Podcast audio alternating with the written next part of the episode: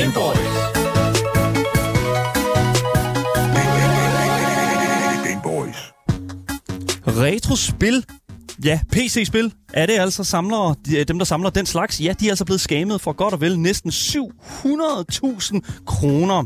YouTube-streameren doktor Disrespect øh, og hans seneste Fortnite-turnering fik altså simpelthen Twitch-streamere til at hoppe igennem ringe for at få lov til at deltage i den her Fortnite-turnering.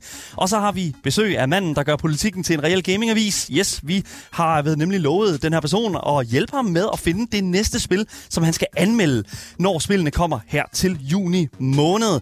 Og øh, jeg kan lige så godt starte med at bare introducere ham. Ja, den mand, det er jo selvfølgelig dig, Simon Løber Roligård. Velkommen til programmet. Tak. Tak, velkommen til. Med. Jamen selvfølgelig, selvfølgelig. Og udover selvfølgelig og øh, ved det nu at være øh, hvad kan vi spille øh, anmelder hos Politiken, så er du også sidder du også på P tre.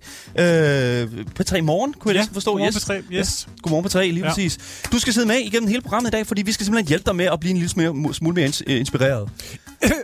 Ja, jeg er meget imponeret over, at øh, man kan sige, I sender jo øh, mandag til torsdag, ja. Og jeg skal jo altså øh, kun udgive én anmeldelse om måneden, ikke? Jo. Så, så at jeg var i panik, øh, så tænkte jeg, hvor, øh, hvor kigger jeg hen? Kigger selvfølgelig mod Gameboys. Mod legenderne, mod kommentaten, til, ja. Mod kommentatorboksen til hele industrien. Vi sidder jo lige her, lige præcis. Men jeg er jo ikke alene om det. Jeg har jo min, min fantastiske medvært, og også spilanmelder selvfølgelig her på programmet. Asger Bukke, velkommen yes, til. Yes, ohøj, ohøj. Ohøj, ohøj. To spilanmelder i rummet. Ja. Det må jeg nok sige. Ja, det er fedt, ikke? Jeg anser ikke mig selv som spilanmelder. Der, det skulle det er jo to faglige fyrtårner. Ja, lige præcis. Det, ja. Hvor høj er, er, er, høj er du, Simon? Jeg er to meter. To. Jeg tror, du er højere. Okay. Ja, ja, jeg er højere. Så, okay. så, Asger, endelig, så har Asger noget at glæde sig over i dag. Anyways, hvis du sidder derude og også glæder dig til det, vi skal snakke om i dag, ja, så kan du altså skrive det til os på selvfølgelig telefonnummer tooghalvfems femogfyrre nioghalvfems femogfyrre. Og du kan også skrive det til os i vores live-chats på vores Twitch eller vores fireogtyve syv app, hvor du selvfølgelig kan trykke på twi- chat med os, og så ser vi det der. Links til Twitch, Instagram og vores Discord, ja, det finder du selvfølgelig i podcastbeskrivelsen sammen med tidskoder, så du kan skippe rundt til de nyheder, som du er interesseret i. Du lytter til Gameboys, hvis ikke du vidste, Danmarks eneste gaming-relateret radioprogram. Velkommen til.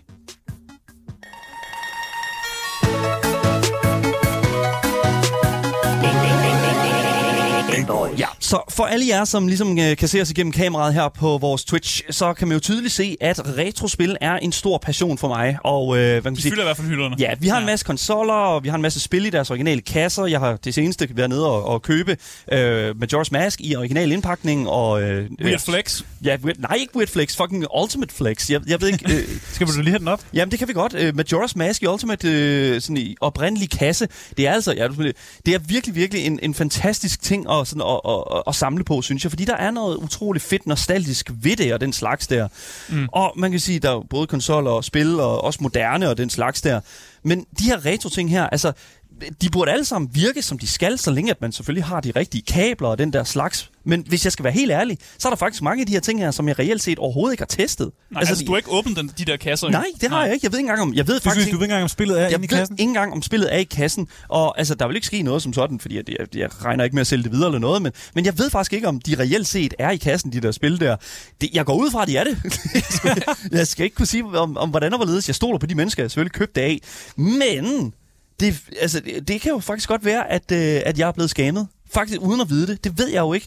Men øh, det er jo ikke en rar tanke. Og øh, desværre så lader det jo faktisk til, at det er en reel frygt, som jeg nu faktisk skal t- øh, til at tage en lille... over, ja. Skal faktisk tænke lidt mm. mere over. Fordi det viser sig nemlig nu, at flere medlemmer af den hvad kan man sige, største retro-P C-samlingsfællesskab øh, på Facebook, øh, i hvert fald en gruppe på Facebook, nok burde tage et ekstra kig på de titler, som de har stående i deres display-cases. Det er jo sådan det, man gør med sine øh, sådan retro-ting, der man viser... Man putter lige ind i sådan en børste-agtig sådan ting. Ja. Lige præcis. Fordi nu er det altså blevet opdaget, at mange af de her retro-klassikere, som de har købt igennem den her gruppe her, simpelthen nok ikke er så gamle, som de tror, at de er. Fordi åbenbart så har en person ved navn Enrico Ricciardi, skriver han her, øh, tjent godt med penge på simpelthen at sælge falske versioner af de her fyrre år gamle floppy disks øh, til de her medlemmer af den her side, der hedder Big Box P C Game Collectors. Og øh, det har Enrico fandme tjent godt, øh, godt med penge på, for hvis alle transaktioner ligesom ligger sammen af det, han har solgt ud af, ja, så bliver det altså til et beløb, som ligger på godt og vel næsten syv hundrede tusind kroner i fortjeneste. Det er simpelthen... Damn. That's a, that's a lot of fucking money, man. Det, altså, det er, jeg må simpelthen mm. sige, det er, in, det, det er et kæmpe beløb. Men det viser jo også, at der rent faktisk er penge i at sælge gamle floppy disk spil, og hvis man kan finde en, en rigtig samler eller en rigtig køber, så kan man altså virkelig tjene mange penge på sådan ting. Det kan man i hvert fald. Det kommer også an på standen og den slags der. Ja, ja. Men jeg tænker vel, han har, vel, fordi han er svindler, så har han vel solgt det, som om det var i perfekt stand, og ja. Med sådan, alting er bare, som det skal være. Simon, ejer du nogen retro-ting? Er du sådan en retro-samler? Altså, øh, jeg er ikke en samler, men jeg vil sige, at øh, jeg går stadig meget op i, altså jeg blev meget glad, da jeg fandt, mine forældre flyttede fra, fra mit barndomshjem for ikke så lang siden, hvor altså, vi fandt min gamle Gameboy og, og min gamle Gameboy-spil og sådan noget, og det der er blevet taget med hjem, øh, og jeg har også stadig min PlayStation et stående ja. øh, fremme nede i kælderen. Øh, den er vel efterhånden retro, vil jeg sige. Den det er ikke floppy disks, men altså, jeg vil sige, jeg prøvede at spille Harry Potter forleden til PlayStation et, og det er stadig et, et godt spil. Det er en genganger. Ja, jamen, det. Det. Oh, nej. Jamen, det er Asger, der, det er jo fordi Asger ligner jo Ron Weasley fra PlayStation et ja. Alderen. Jeg hader faktisk at nævne det. Du er så firkantet i ansigtet.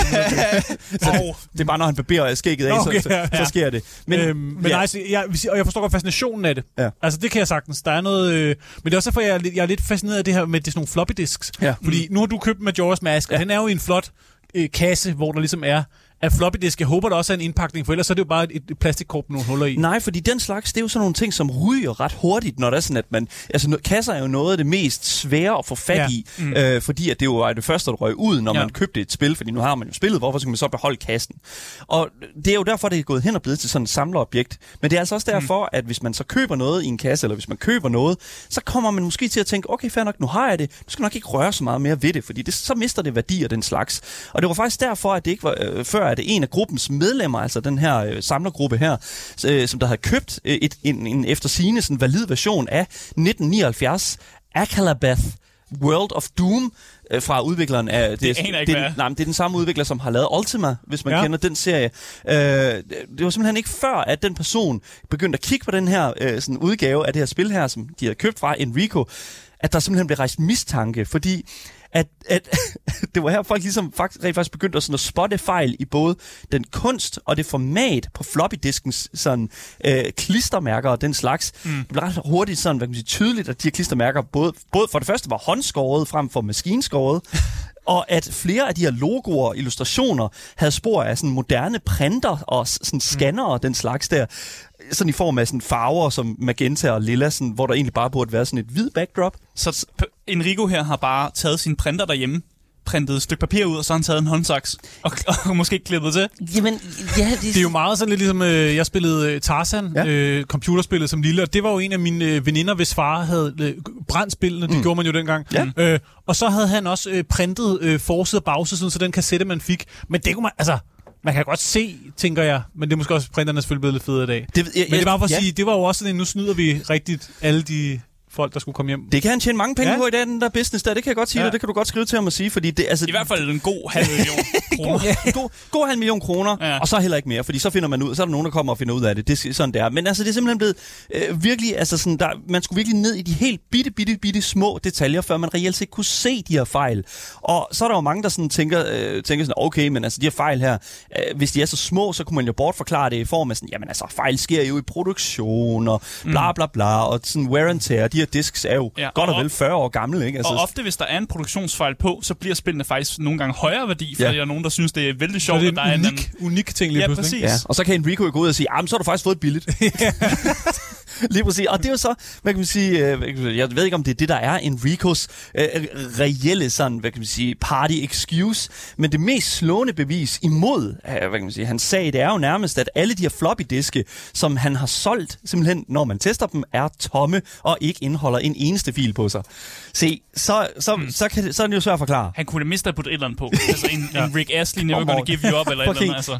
Giv et eller andet, fucking, kom nu mand, gør det nu, det er værd at åbne de der, fucking, se. Altså, så kunne han miste at slå den på charmen, eller et eller andet. Mm. Så there it is, boom, det er simpelthen slået fast, at Enrico, han simpelthen er en scammer. Det, det er jo sådan det, det, er jo sådan det som det er. Ja. Man kan næsten høre det på navnet, vil jeg sige. Hvis oh. der er et eller andet med hans navn, der er så, øh, så vildt. Altså. Ja, det er Enrico Ricciardi. Ja, det er altså, det er sådan, næsten sådan en mafioso. Præcis, det er virkelig ja. Vildt navn. Men, men det er jo sådan der, hvor man ligesom et eller andet sted kan sige, okay, fair enough, så folk er blevet scammet, det sker hver eneste dag, det her. Det, det mm. føler jeg, det er sådan en ret gammel historie. Og der er nok mange, der sådan sidder derude og tænker lige, jamen altså, hvorfor fanden, når I køber noget, der koster så mange mange penge. Hvorfor fanden tester I ikke det her spil? Og tester, om det reelt set virker, mm. eller og bare fucking kigger i kassen.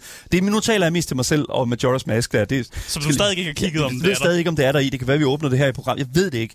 Men, men det, og det, det er jo sådan et eller andet sted. Det er en fin, det, det er jo en fin, fin pointe et eller andet sted. Selvfølgelig tjek, om det virker, det du har fået. Men problemet er, og det er faktisk en ting, som de her medlemmer her forklarer af den her mm. side her, Big Box P C Game Collector, Collectors, de, følge, de forklarer så følgende øh, årsag til, at man ikke tester de her ting her. De skriver, de her diske er fyrre år gamle, og softwaren er jo tilgængelig online via emulatorer i dag.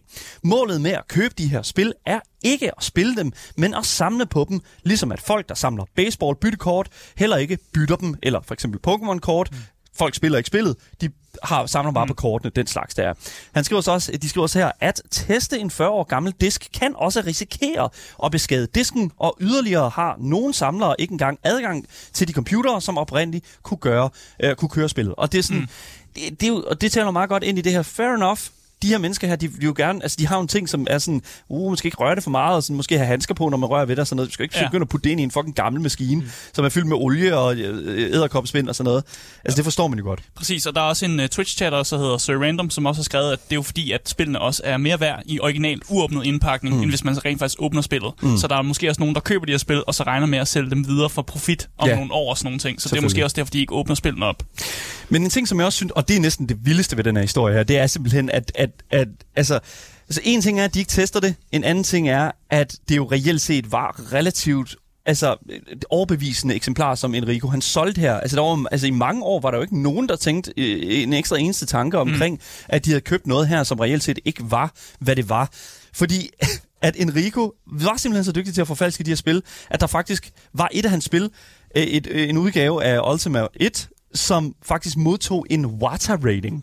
Og hvis man ikke ved, hvad det betyder, så er det, Wata er jo det her meget omtalte og meget omdiskuterede øh, sådan grading-system af, mm. hvor man sender sit spil ind til Wata. Og så meget de, kritiseret for tiden. Ja, ja. Så, hvad det er. Men Watas funktion er sådan set, at de skal give øh, hvad kan man sige, spillet stand og kassen og sådan noget.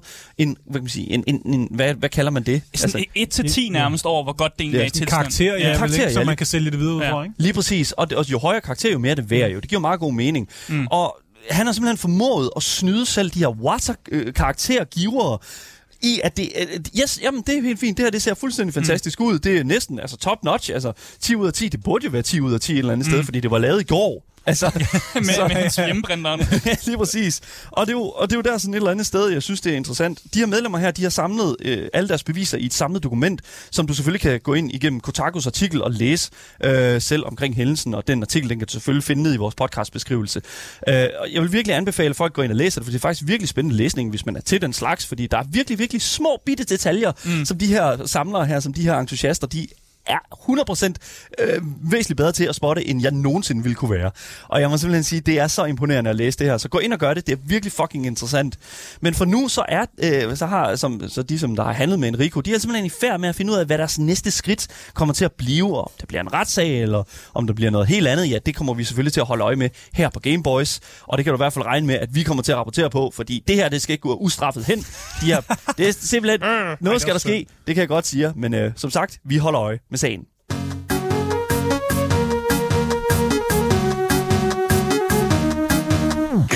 Den tredivte maj var der stor øh, Fortnite-turnering, hvor pengepuljen var på hundrede tusind dollars. Og turneringen den var hostet af en øh, vis øh, tidligere Twitch-streamer, som nu er YouTube-streamer, der hedder doktor Disrespect. The Two-Time! Det er Two-Time. Øh, hvis man ikke er bekendt med, hvem, øh, hvem, hvem doktor Disrespect er, så er han egentlig bare... Han er var stort set en af de største streamers, der fandtes på Twitch, ja. øh, før han selvfølgelig blev bandlyst af årsager, vi stadig ikke ved, hvorfor. Og så rykkede han så sin, øh, hele sin business om til, øh, om til YouTube, ja. og han åbnede faktisk også et, øh, et, øh, et spilstudie, som er i gang med at finde ud af, hvad de skal producere. Der er nogle gamle Call of Duty og nogle gamle World of Warcraft develops, der han har fået med ind under det studie. Jeg kunne godt tænke mig lige at starte med at spørge dig, Simon. Mm. Altså sådan mm. de her streamere her, du er godt bekendt med, med, med, med kan man sige, de her mennesker her, sådan type, ja. speciel type underholder. Øh, men men hvad, hvad er så en, de her mennesker, hvad, hvad betyder, hvad, hvad, altså, hvad, hvad slår de for for dig? Jamen, jeg bruger dem øh, tit, det er faktisk sjældent, at jeg ser livestreams, men ja. jeg ser generelt rigtig meget games altså, på YouTube, faktisk ja. primært. Og det er jo både øh, altså walkthrough-agtigt, men det er faktisk også tit bare øh, underholdning. Øh, altså, jeg, jeg har, du ved, så har man fundet to-tre stykker, man synes er fede, og så mm. følger jeg meget af dem næsten uanset, hvad de laver, ikke? Mm. Øh, altså, som han jo også er. Så jeg, altså, jeg synes... Øh, Jeg synes tit, det er meget, meget underholdende at, at følge med i, når de, når de streamer ting. Det kan jeg virkelig godt lide, faktisk. Og det er netop det, som det her det jo et eller andet sted handler om. Fordi de her mennesker her, de bliver ved med at lave indhold. Og noget af det her indhold her, det var jo sådan, hvad kan man sige, det som doktor Disrespect, han havde styr på her. Mm. Og det han nemlig lavede var også en turnering her, hvor man ja. kan vinde en masse penge. Øh, men fordi han jo er bandet fra Twitch, så er der andre Twitch-streamers, som er med på den her, som er med i den her turnering, som skulle følge nogle ret sådan obskyre regler for, hvordan man egentlig skulle håndtere det her. Fordi øh, en af de streamers, som var med til turneringen, øh, postede faktisk de retningslinjer, som de havde fået fra arrangøren, der hed Boom T V. Og beskeden den lød som følgende, og jeg oplæser. Mm. Det er forbudt at bruge din kanal til bevidst at fremhæve eller reklamere for en suspenderet bruger. Vi forstår, at det kan være tilfældet, hvor suspenderede brugere bliver vist på din stream på grund af omstændigheder uden for din kontrol, såsom gennem tredjeparts spilturneringer, men vi forventer, at du gør en god tro indsats for at fjerne dem fra din udsendelse, mute dem, eller på en anden måde begrænse deres interaktioner med din stream. Det vil altså sige, hvis der Disrespect kommer gående i baggrunden, eller hvis han snakker til dig i spillet, eller sådan noget der, så skal du som Twitch-streamer lige være hurtig med mute-knappen, eller i, i en vis grad prøve at forhindre, at at doktor Disrespect bliver vist, selvom det er ham, der arrangerer turneringen, og han også er med i turneringen. Så man kan jo møde ham i spillet og komme til at kæmpe mod ham. Ja. Og det, det virker bare som om, man skal springe igennem nogle, sådan, nogle rigtig nogle store loopholes for, for at få det her til at fungere. Men altså, de forskellige streamers, de fik faktisk et par tips til, hvordan de kunne undgå at bryde de her Twitch-regler. Og der er nogle rigtig sjove tips. Ja. Det ene, det var, at i stedet for at referere til turneringen, som om det er sådan doktor Disrespects turnering, så kan man bare sige, at det er, det, turneringen hedder Hot Shot Duo Drop featuring Fortnite. For det, det, det, det er det, turneringen fair enough, ja. ja. Øh, og så i stedet for at kalde ham doktor Disrespect, fordi man må heller ikke bruge hans navn. Altså hans Twitch-navn, det må man ikke bruge, Nej. som jo stadig er hans YouTube-navn, og det ja. han bruger online. Man kunne kalde ham Two Time. Det er jo det, det, det, det han det, selv siger det, nogle det, gange. Det brander sig på, ja. Man kan også kalde ham Blockbuster Video Game Champion. Yes. Så det var nogle ting, som de ligesom sendte ud til de her streamers, hvor, hvor man kunne sige sådan, om I kan bare sige det her, i stedet for at sige doktor Disrespect. Men nogle gange så, altså, det altså, er det er Twitch svært. selv, der har udsendt den? Nej, det, udsendt nej. Den. Så, så sådan det fungerer, det er, at Twitch har nogle regler, altså nogle T O S, Terms of Agreement, og det er mange af de her regler. Og så har arrangøren, der hedder Boom T V. Nej, altså ligesom sagde, okay, hvis I skal med, ja. så gør I det her, fordi der bliver Twitch sure. Præcis. Ja. Altså, Twitch har meget travlt med nogle lidt særlige, altså ja. i forhold til folk, øh, streamere, de skyder folk på deres øh, ting og sådan, så synes jeg godt nok, det er vildt, at man har tid og overskud til at skulle, øh, skulle sørge for, at der ikke, det doktor Disrespect ikke går rundt i baggrunden på folks streams. Ja. Lige præcis. Altså vi har også, ved jeg nu, så random skriver i vores Twitch-chat her, den danske store livestreamer øh, Connie Heinz har lige haft tre dages ban, fordi, øh, for ligesom at vise en nøgen karakter i G T A. Mm. Altså det, man kan, Ej, det, er jo helt, altså. det er jo fuldstændig vanvittigt. Altså det er jo fuldstændig crazy. Og det er jo netop sådan noget her, jeg føler, at de her hoops her, mm. altså de her Twitch-streamere, de vil bare gerne være med i en fucking Fortnite-turnering. Og ja. så skal Twitch komme ud og lave sådan nogle, eller hvad kan man sige, sørge for, at der skal være sådan nogle regler her. Mm. Hold nu op. Igen, yeah. Men vi ved så til gengæld heller ikke, hvorfor at doktor Disrespect blev Nej, bandet. Men det virker som om, at Twitch har en eller anden, en eller anden torn. En eller anden torn i siden, netop på grund af, at det er doktor Disrespect. Det mm. er virkelig det her, og mange af de retningslinjer, det er også noget med, altså skjul billeder, altså hvis der er nogen, hvis I kommer til at vise en video eller en stream af oh, doktor Disrespect, altså mute ham i spillet, hvis han snakker til jer, og det kan godt være svært, for eksempel, fordi det er jo en, det, så vidt jeg kunne se, så var det en duo-turnering, altså man spiller to mod to, ja. og man kunne måske godt komme sammen med doktor Disrespect, og hvad fanden gør man så? Så er det bare, så kan du ikke kommunikere. Hvor man så ikke kommunikere, kommunikere med sin teammate, eller sådan noget, når man Det er spiller. Også et vildt baning, altså det er vildt at sige, okay, en ting er, at du ikke må, du ikke må producere indhold til vores streaming-tjeneste eller til vores platform, mm. men, men, du, altså, men alle andre skal så i øvrigt også lige have ansvaret for, at man ikke på nogen måde omtaler eller viser eller gør andet. Mm. Det virker jo helt, altså det virker også mærkeligt fra Twitches side, for de må også være interesseret i, at At ja. folk synes, deres platform er fed, ja. og jeg synes, de er rimelig meget modvind på alle mulige andre fronter lige nu. Ja. ja, præcis. En anden ting var også, at de kunne ikke engang, de fik at vide, at de skulle også være opmærksom på, når de skulle vise det her turneringsbracket, altså hvordan det var gået med folk, fordi doktor Disrespect, han står i bracketet, så, så det skal man også være opmærksom på, og man kan selvfølgelig lige sådan, lave sådan en pixel, pixelering over hans navn, hvis det er det, man gør, men man kan også bare vælge at lade være med at vise det. Men det i sig selv er jo også åndssvagt, fordi alle folk, der sidder og kigger på den stream, de ved jo godt, hvem, pixel, hvem det pixelerede navn er. Ja, præcis, og det er så åndssvagt, fordi det er sådan, altså lige så snart, at du begynder at sige de her ting her, two time, og lige så snart du begynder at sige sådan, øh, blockbuster øh, video champion, og sådan ja, en slags der. Ja, folk ved, hvem du snakker om. Folk ved, hvem du snakker om. Du bliver slet sige navn. Lige så snart, jamen det er jo det, altså sådan, det, det, det er jo super fucking åndssvagt, fordi at, altså... Altså man kommer næsten til at snakke mere om ham faktisk. Altså det er ligesom, når de laver de der sløre cola-ting også øh, i Idols-dommerne i gamle... Altså det er sådan, ja. nu snakker vi alle sammen om doktor Disrespect, altså... Det er jo ligesom når i Harry Potter-franchisen, når man siger, ikke snakker om Voldemort, men alle snakker alligevel om Voldemort. Præcis. He who must not be named. Ja. Er det bare sådan, okay, you ja. just named him, man. Det er fuldstændig åndssvagt. Og det er jo det. Ja. Det er jo fuldstændig åndssvagt og, og voldemorte doktor Disrespect, fordi altså for det første, altså så virker doktor Disrespect som en en en I don't know, en en okay dude. Jeg, nu ved vi igen ikke hvorfor han blev bandet. We don't know. Det er stadig sådan hemmeligt, og vi har prøvet at finde ud af det. Jeg ved ikke hvor lang tid faktisk at finde ud af hvordan han er bandet, men der, der er simpelthen ikke nogen oplysninger, og det var noget med at doktor Disrespect havde lavet et lawsuit mod Twitch, men det var blevet resolved på en eller anden måde. Apparently, ja. ja. Og det er også noget med, at Midnight Society, som er doktor Disrespects egen sådan, øh, begyndende sådan start-up på et spilstudie, og så begynder at gå ind i en hel masse sådan crypto og sådan noget. Det, Men stadigvæk, det, det, burde jo være, det burde jo være tilgængeligt, hvorfor han ikke er der. Altså, de fleste gange, så får du at vide, mm. hvorfor folk er blevet banet, eller også så forstår man det, hvis du er blevet, de billeder er blevet slettet på Instagram, eller mm. øh, YouTube, yeah. eller alt muligt andet, så plejer man som regel at kunne få en forklaring, hvis man beder om det. De kan, altså, doktor Disrespect ved, ja, ja. hvorfor. Men det er bare for at sige, ja. at han, jeg kan ikke, altså medmindre han selvfølgelig har lavet noget rigtig pis, så skulle man synes, han også bare kunne sige, hey, det var Twitch, jeg smed mig ud. Det har man set nogle af de andre store, der har mm. hoppet fra Twitch, og de har været ude at sige højt, hvorfor de røg fra, ikke? Præcis, og jeg føler, at det her, det er sådan en af de der sådan, det, det, det, det, det, det, det her, det burde virkelig være sådan det endegyldige sådan bevis på, at, at, at at der er alt for tynd hud på, på, altså på, på, mm. fra, på, fra, fra Twitches side af. Og det kan man også se på den måde, som de er i gang med at, at, at køre deres, øh, al, hele deres fremtidige platform frem og den slags. Altså, de er ved at fjerne en hel masse virkelig, virkelig sådan quality of life ting og sådan noget. Mm. Og, og gør, altså, der er også en hel masse omkring donationer og den slags der, som begynder at halte øh, for, for streamere og den slags. Det er virkelig, virkelig begyndt at blive ikke en så god. Øh, ved. Ja, og hvis du spørger mig, så synes jeg også, det er lidt problematisk, at der sidder nogle, nogle streamers og decideret bare sidder og gambler. Ja. Over for en masse, masse mindreårige faktisk. Folk der i hvert fald er under atten. Ja. Men det er en helt anden snak. Det er en helt anden snak. Det er, det er slet ikke den historie.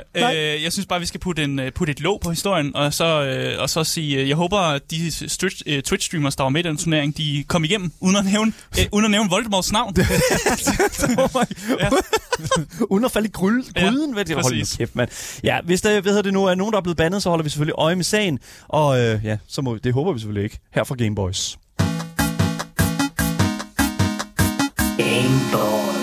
Hvis du sidder derude og først er droppet ind nu, ja, så kan jeg fortælle dig, at du altid kan lytte til Gameboys som podcast, hvis du bare søger på det gyldne navn. Gameboys! Så kan du altid give os din uh, mening om, ja, I don't know, det vi taler om selvfølgelig, og så kan du selvfølgelig også skrive ind til os på vores Instagram, vores Twitch-kanal, og selvfølgelig vores fantastiske fireogtyve syv app. Mit navn er Daniel Mølhøj, og med mig i studiet har jeg Asger Bukke. Yes, yes. Og selvfølgelig dagens gæst, Simon Løber Roligård. Yep. Lige præcis. Men nu skal vi til noget helt andet. Vi skal nemlig til at snakke en lille smule mere omkring de spil, som kommer her i løbet af øh, juni måned, hedder mm. det.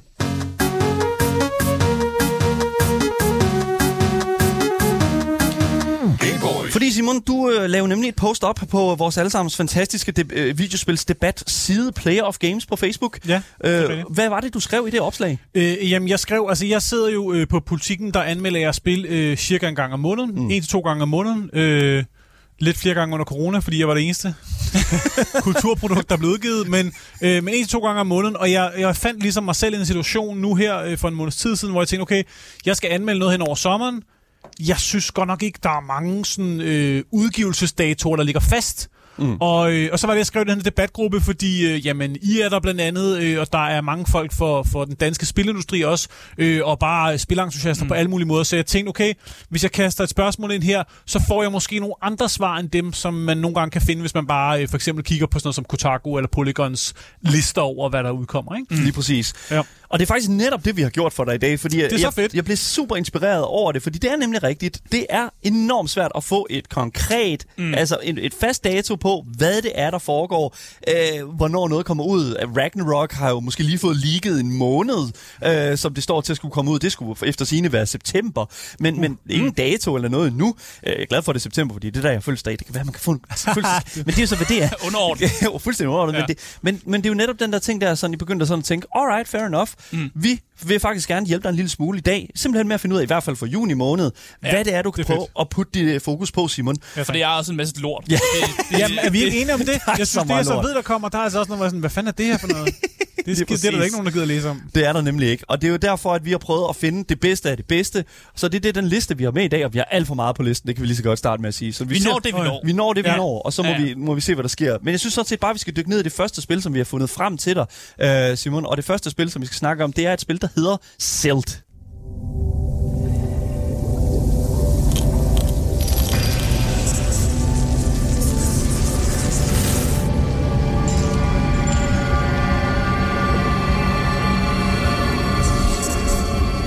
Oha.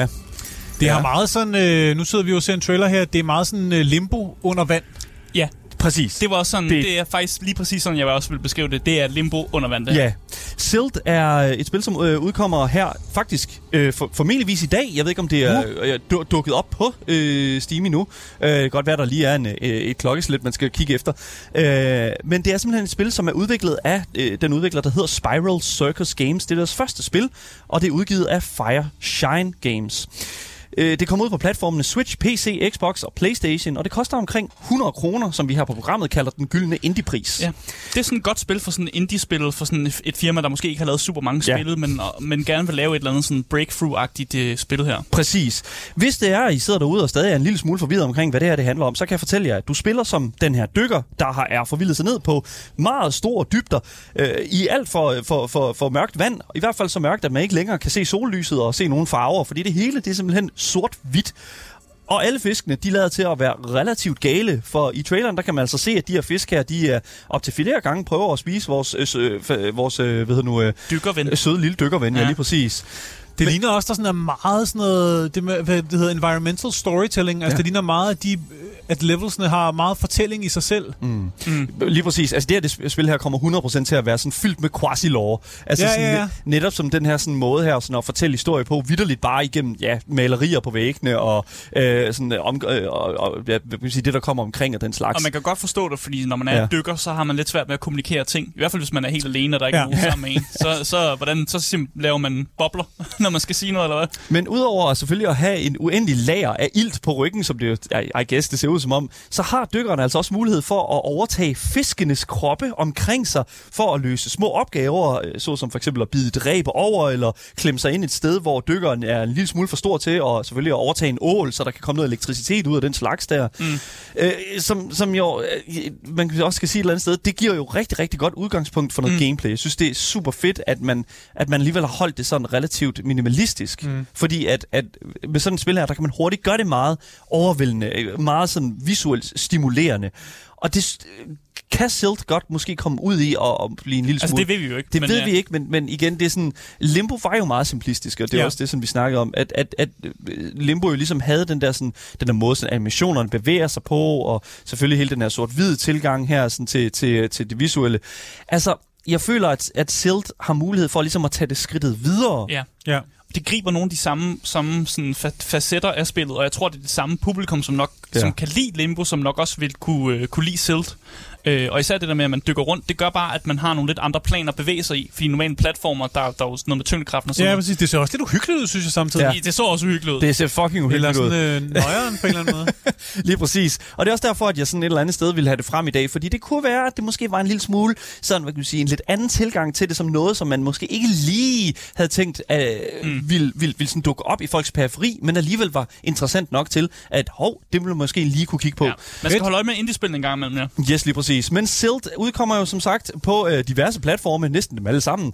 Øh, her den første juni, og det er altså i dag på givende optagelsestidspunkt. Så kig på det, hvis det er sådan, at jeg man... Skriver, øh, jeg skriver Silt på listen nu. Du skriver ja, Silt på listen? Jeg skriver uh. de spil på listen, jeg putter på listen. Er det ikke meget godt? Okay, jamen, så, så kan det. Folk også følge med i, hvor, hvor fede I har været. Det, det skal ja, godt. Det. Det kan jeg rigtig godt lide at høre. Det kan jeg rigtig godt lide, Simon. Ja. Men øh, jeg synes, vi skal gå videre til det næste spil, som vi har på listen for de spil, der kommer til juni. Fordi det næste, det er altså, det er altså et spil, man næsten ikke rigtig kan, kan undgå at tale om. Fordi det her, der mm. fandme nede med været meget snak om øh, op til spillets udgivelse. Fordi det spil, øh, som vi skal tale om nu, det er nemlig øh, Blizzards øh, Entertainments Diablo Immortal.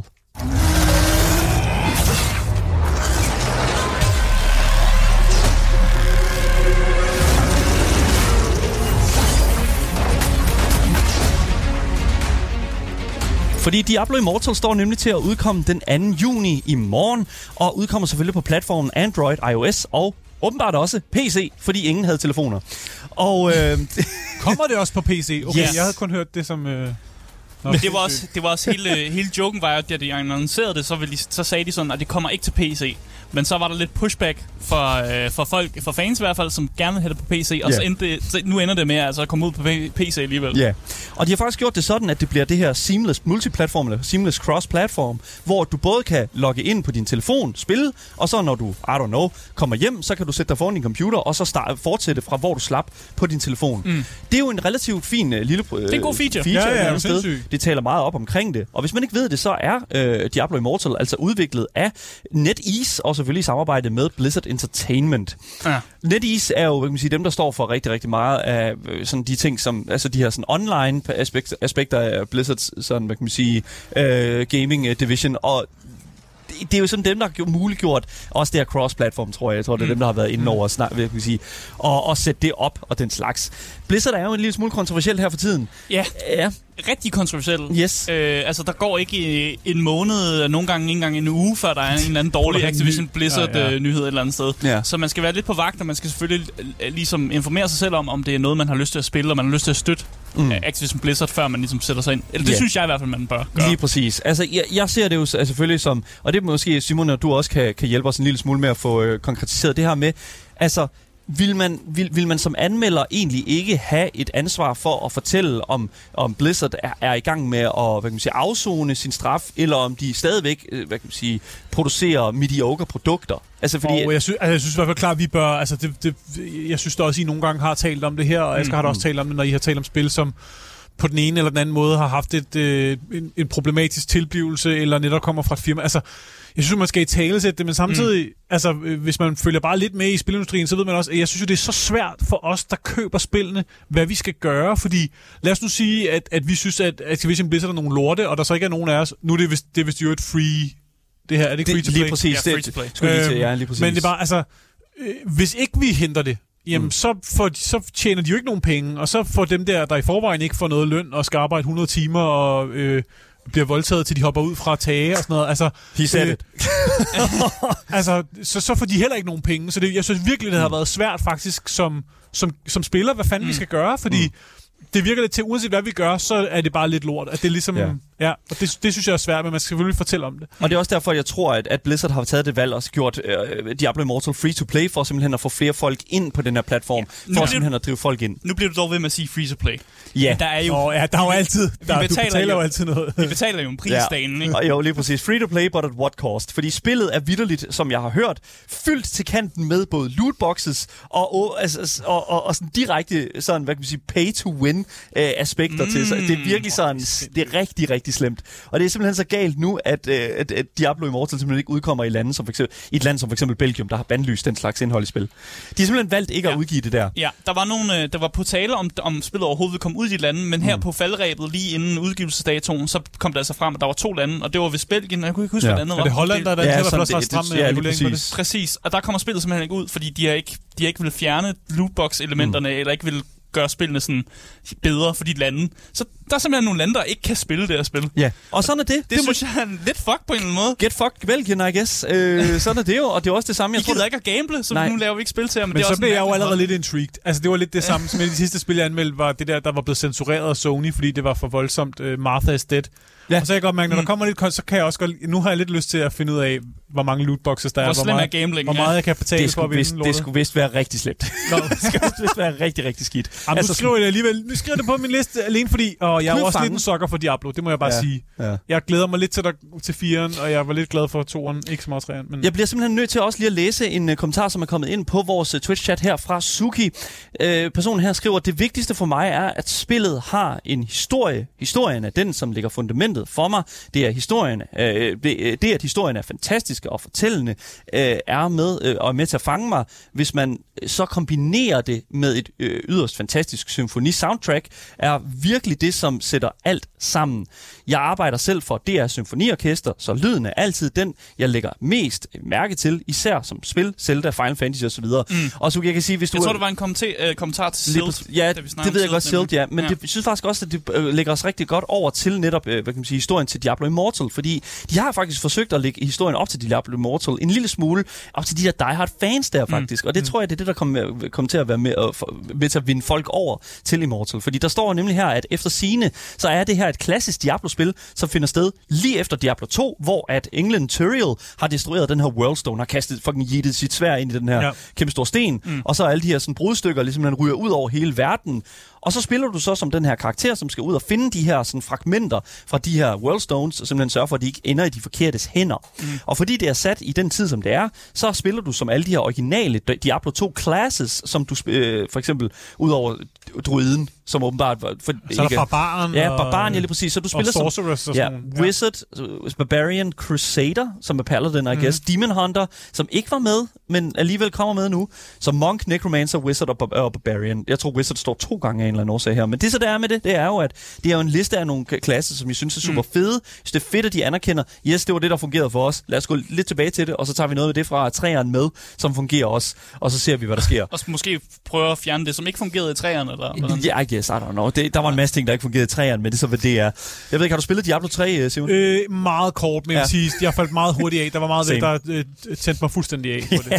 Men det skulle efter Diablo Immortal skulle efter sigende være Blizzards mest ambitiøse Diablo-spil til dato. Det skulle altså, det, det her lokker mig meget, vil jeg sige. Ikke? Det er det allerstørste, og nu må, ja, vi må se, hvordan og hvorledes det kommer til at ske. Og husk at have tegnbogen frem, mens du spiller. Ja, det, oh, ja, det, det, klar, det, ja, ja. det er jo det. Ja. Vi siger, uh, det kan være, der er nogle gode pay-to-win-mechanics, ja. der skal købes. Der er mange ting, der kan gå galt ja. med uh, Diablo Immortal, men jeg vælger alligevel at holde mig selv en lille smule åben for det her format, og så må vi jo se, hvad det kan byde på. Det er i hvert fald mm. vores næste øh, hvad hedder det, anmeldelse. Oh, ja, ja. ja, næste anmeldelse her næste uge skal vi anmelde Diablo Immortal. Uh, det udkommer i morgen, og så må vi se, hvordan og hvorledes, uh, og hvor meget det fylder, om min telefon den er god til det. Jeg tror, det, jeg tror, det går. Jeg tror, nu må vi se. Det udkommer i morgen, mm. og så Diablo Immortal.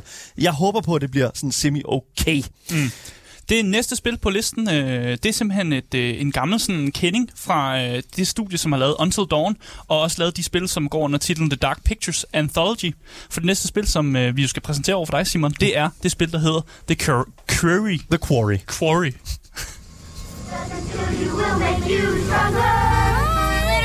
Yeah, Hackett's Quarry forever! I just want to get you guys safely out of Dodge before the sun goes down.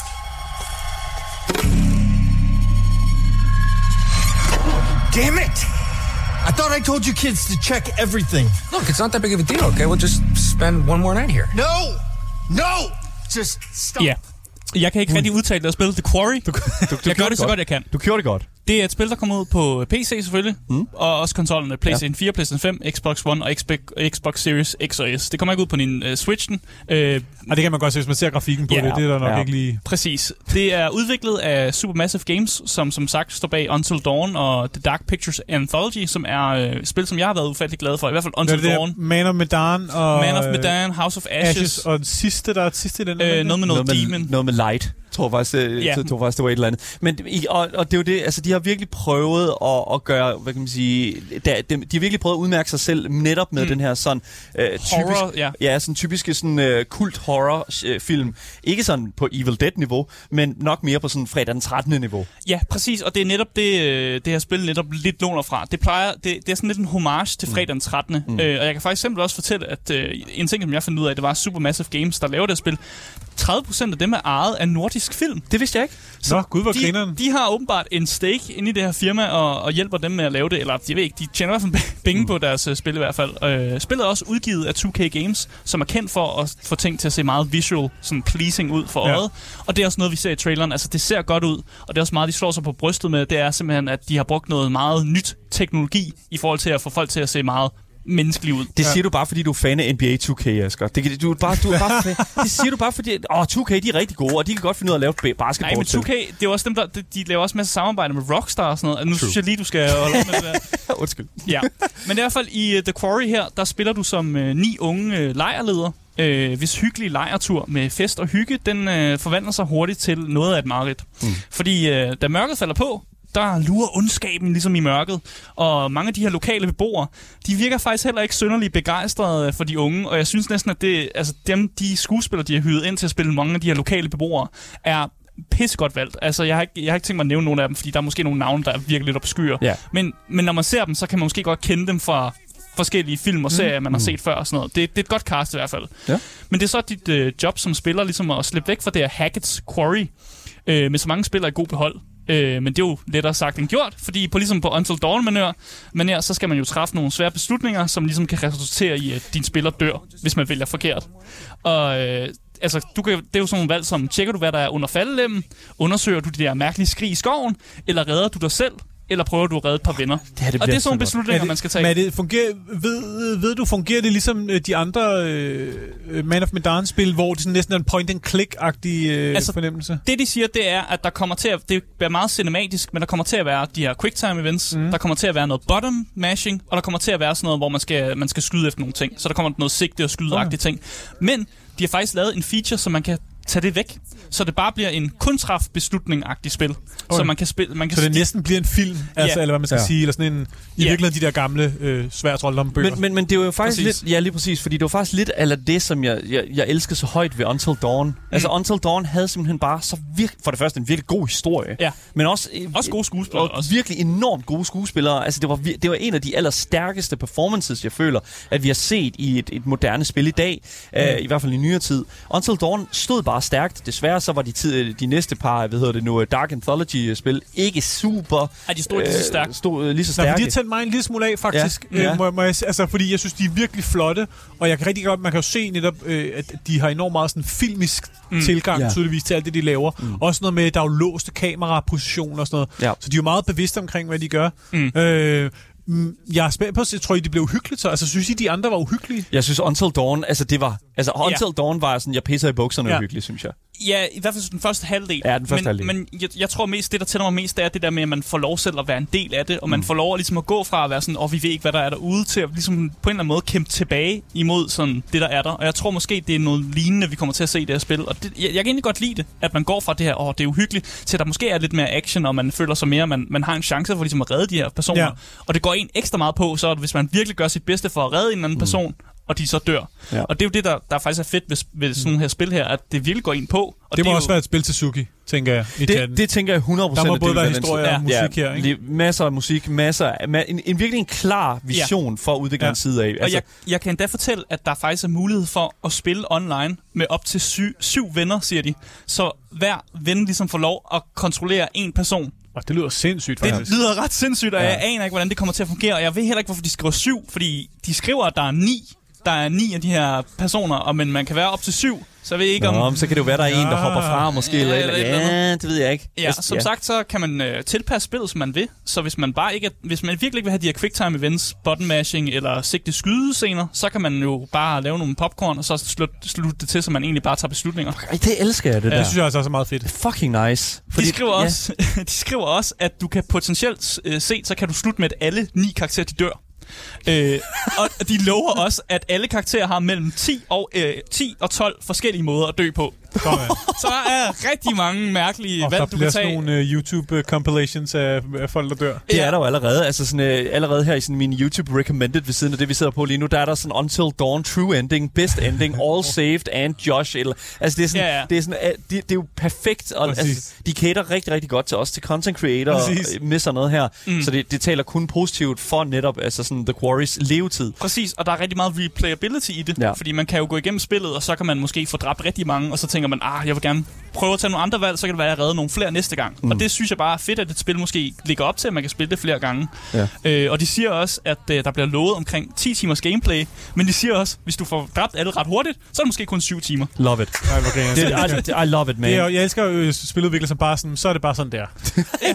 Det er ikke sådan noget med, om så skal vi holde det live, så er det sådan, nej, så er det ærgerligt, du er død nu. Det tager cojones, det tager cojones ja. og, og lave sådan et spil, altså. føler jeg. Det er virkelig. Men det, altså, det, det er jo sådan et spil her, som, øh, som vi lige skal vente en lille bitte smule på. Vi skal vente ni ja, dage. Det kommer den tiende juni. Yes, så, øh, så det er sådan en god på midten af måneden anmeldelse. Ja, hvis du, og, hvis ja. du har tænkt dig at anmelde to spil i løbet af måneden. Det, det, jeg, skal, det, jamen, det prøver jeg nu. Det tror jeg også nu. Det er snart sommer, så sker der ikke så meget andet. Hvad skal igen, det koste, det her uh, The Quarry? Ja, så prisen den går på mellem fire hundrede og seksten til fire hundrede og seksogfyrre. Det er det sådan triple A. Uh, det er stadig en billig end af triple A. Jeg det synes, jeg faktisk. ser flere og flere ting på over seks hundrede kroner. Altså det er dyrt det der, men det er jo ikke sådan... Øh Det er ikke, det er ikke sådan, I prøver at røve mig. Nej, men det er, det, er meget, det er meget sådan, at vi er triple A-spil. Du skal ja, betale en triple A-spil. Ja, så det, det, er jo, det er jo det, man kan forvente, ja, ved at sige. Øh, men jeg synes bare, vi skal gå videre til øh, det næste spil, som jeg har taget med. Øh, og det er et spil fra, øh, fra, fra Mario-verden. Ja. Vi skal nemlig snakke om Mario Strikers Battle League.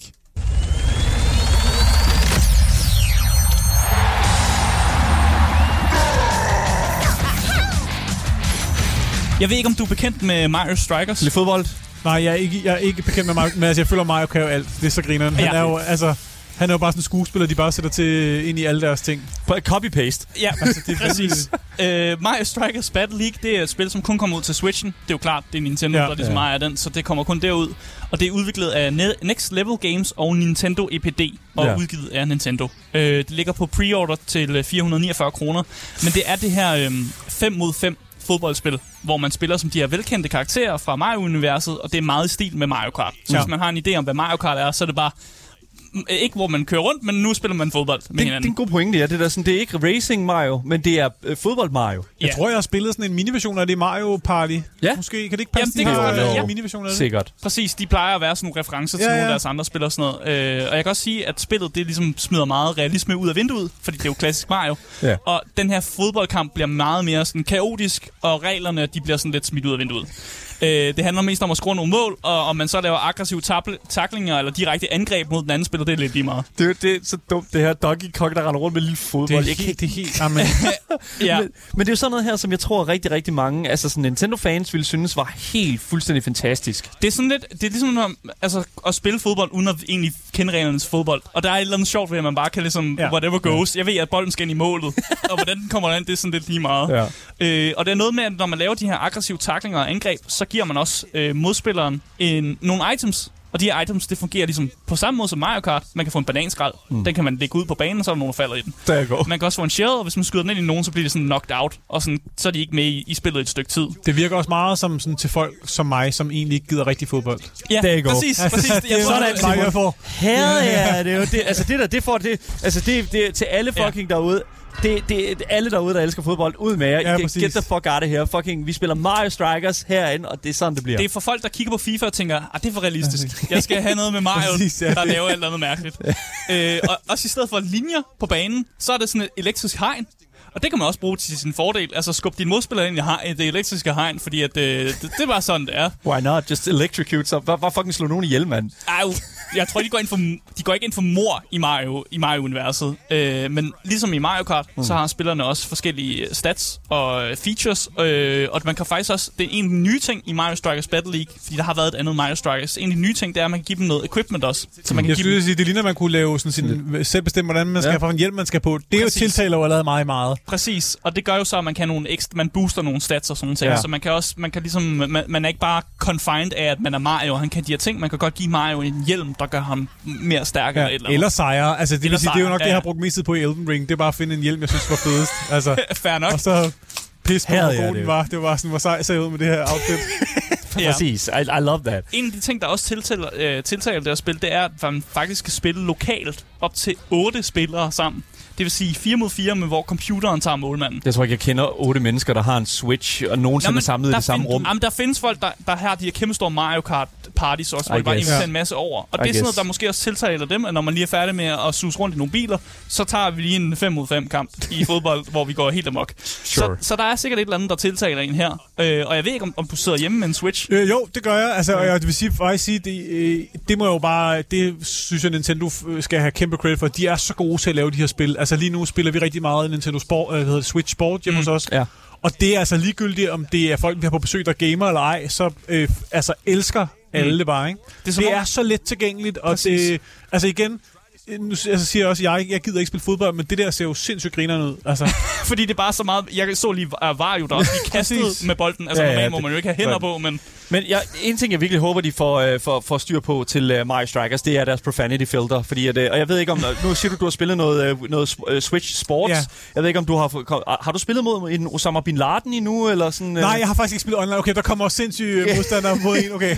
øh, fa- fan of Mommy Milkers. Øh, er der også blevet spottet? Ja. Øh, ja. Ja, okay. Så det er noget At, at, at, hvad kan man sige, jeg håber, at, at Nintendo får lige for styr på det en lille smule mm. øh, til, til det her. Men altså, det er jo sådan en af de her titler her, som jeg tror kunne gå rigtig, rigtig... Altså, det, jeg kommer nok ikke til at røre ved det, men jeg tror virkelig, at det kommer til at tiltale en masse, til, ja. som, som er fan af Mario og sådan, hvad kan man sige, den, mm. hvad kan man sige, Nintendos sådan, øh, universer og den slags, ikke? Ja, et, ja. Godt, et godt sådan partygame i hvert fald. Ja. Øh, altså, man kan forvente at se det her spil den tiende juni, så det er altså på samme tid som uh, The Quarry, så hvis man måske mere til, en, til et spil på Switchen... Uh, det bryder vandene. Så er det, så er det, så er det, så er det herovre, man går. Det er præcis. Øh, men jeg synes, vi skal tage det næste spil på listen. Øh, det næste spil, altså, det er... Der er virkelig meget forskellige, synes ja, jeg, der ja, kommer ind her. Ja. Let's go. Det her, det er nok en, en kult, kult favorit. Det er nemlig spillet Starship, Starship Trooper Terran Command. Den her trailer er så god. Bare, bare, okay, let's go. Let's go. Bare lyt. Vi har jo set filmen mange gange. In every age, there is a cause worth fighting for. But in the future... The greatest threat to our survival will not be men at all. Okay, så so I'm doing my part, ikke? Yeah. Altså, det, det, for det første, den her trailer her, den lyder som noget, der kommer ud fra sådan starten af to tusinderne. Ja, og altså, det er jo man vildt. Jeg skulle sige, det blev også der, hvornår kom filmen? Den første film, det blev også nærmest der, eller den kom nærmest lige, halvfemserne eller sådan noget? Præcis, den kom lige der i skiftet fra to tusind til halvfemserne, ja. ja. Og man kan godt mærke, at den måde, de har lavet traileren på, og den måde, de måske også laver gameplayet på, er meget... er meget lige med sådan, sådan stilen fra filmen. Det, det er meget sådan, I'm doing my part, ja. Øh, og jeg kan fortælle, at det her spil kun kommer på P C. Øh, og det er lavet af en udvikler, der hedder The Aristocrats, og udgivet af nogen, der hedder Slitherine. Øh, og prisen, okay. Den er et hundrede og seksogfirs på Steam, så det er sådan ikke super meget pris. Det er, ikke, det er lige over den her gyldne indepris. Altså, det er, det er et nyt spil. Det, det er ikke... Øh, nej, nej, det er et nyt spil. Det er ikke et remake eller noget. Det er ikke et remake. Nej. Men det, der står godt nok tyve tyve ja, her. Ja, men det er delayed. Det, det, det, det er delayed som ind i helvede også, så det er sådan... Men nu skulle det komme ud her. Ja. Øh, hvornår kommer det ud, står der? Det øh, kommer ud den øh, sekstende juni. sekstende juni. Og det er i samme univers som filmuniverset. Yes. Så hvis man er glad for filmene, de her kultfilm, som eksisterer... Altså, jeg synes jo stadig, det er nogen af altså, til dato de bedst designede aliens, der har været ja. Med i film. De er virkelig fede. Ja. ja. Øh, filmen kom ud i syvoghalvfems, fik jeg lige at vide, så lige ja. Så gammel som Asger. Oh, jamen, øh, ved og, hvis, og det er jo et R T S, lyder det som om. Ja, real-time strategy-spil. Real-time strategy-spil, ligesom man kender det fra, I don't know, StarCraft og Age of Empires og den slags. Ja. Men simpelthen sat i det her univers her. Og jeg tror virkelig, at det kunne... Det, det kan godt være, det er lidt nichet for, for politikken. Jeg ved ikke, Simon... Jamen, omvendt, jeg synes, det er fedt, og altså, man kan sige, hvis man kan tale om noget... Jeg har, har stadig aldrig helt fundet ud af, om de oprindelige film var øh, jokes, In, eller om det, man mente, det er alvorligt. Men det er i hvert fald... Det er jo, altså, jeg tror også, jeg hørte jer snakke om det den anden dag. Der er et eller andet med det der, med den der ekstreme øh, amerikanske militær øh, frelser øh, kompleks øh, ja. Toxic masculinity, der er ret fed. Ja. Altså, det er så, super nice. Altså, det er jo bare en kult following, som sikkert også kommer til at spille det her kultspil. Ja. Og selv når man læser nogle af de descriptions, der står på, på Steam for eksempel, så er der sådan noget med, at de reklamerer sig selv som, at der er heroics, explosion, explosions, lemlæstelser og insekter. Love it. Masser af I insekter. Masser af insekter. Ja. I love it. I love it. Det var så, de reklamerer sig selv. Så ja. Det er øh, noget af et spil, der kommer ud her, og hvis man er til at, at, at være på en ørkenplanet og ligesom hjælpe med at kæmpe mod de her dødbringende insekter, så øh, er Starship, øh, det her spil, øh, Terran Command, Starship Troopers mm. Terran Command, det er måske det spil, man skal, øh, man skal slippe over, hvis man i hvert fald gerne vil øh, snakke om et meget sådan kultish øh, øh, R T S-spil.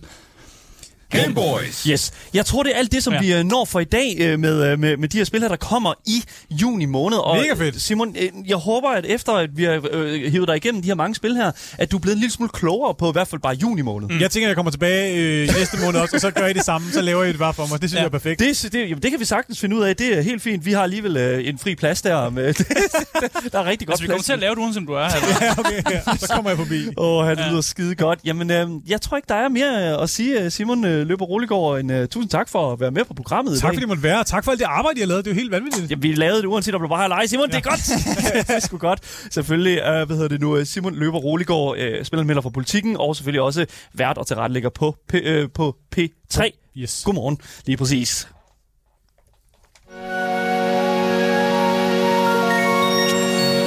Yes, og det var godmorgen på tre, tror jeg mere, det var ja, sådan. Ja. for jer, der sidder ja, derude, ja, så for jer, der sidder og lytter ude og, og selvfølgelig har lyttet med i dag, og hvis I ikke nåede det, jamen, så kan I selvfølgelig finde programmet som podcast, som sagt, hvis I søger på det gyldne navn. Game Boys! Så misser I aldrig en nyhed, en anmeldelse eller et interview nogensinde igen.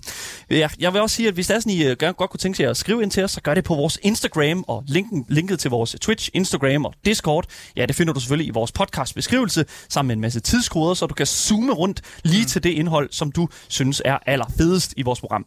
Mit navn er Daniel Mølhøj, og med mig i studiet der har jeg haft min fantastiske medvært Asger Bukke. Yes, yes. Vi er selvfølgelig tilbage igen i morgen med meget mere gaming og meget mere Gameboys til jer, der sidder derude og er top tier gamers. Vi ses. Hej hej.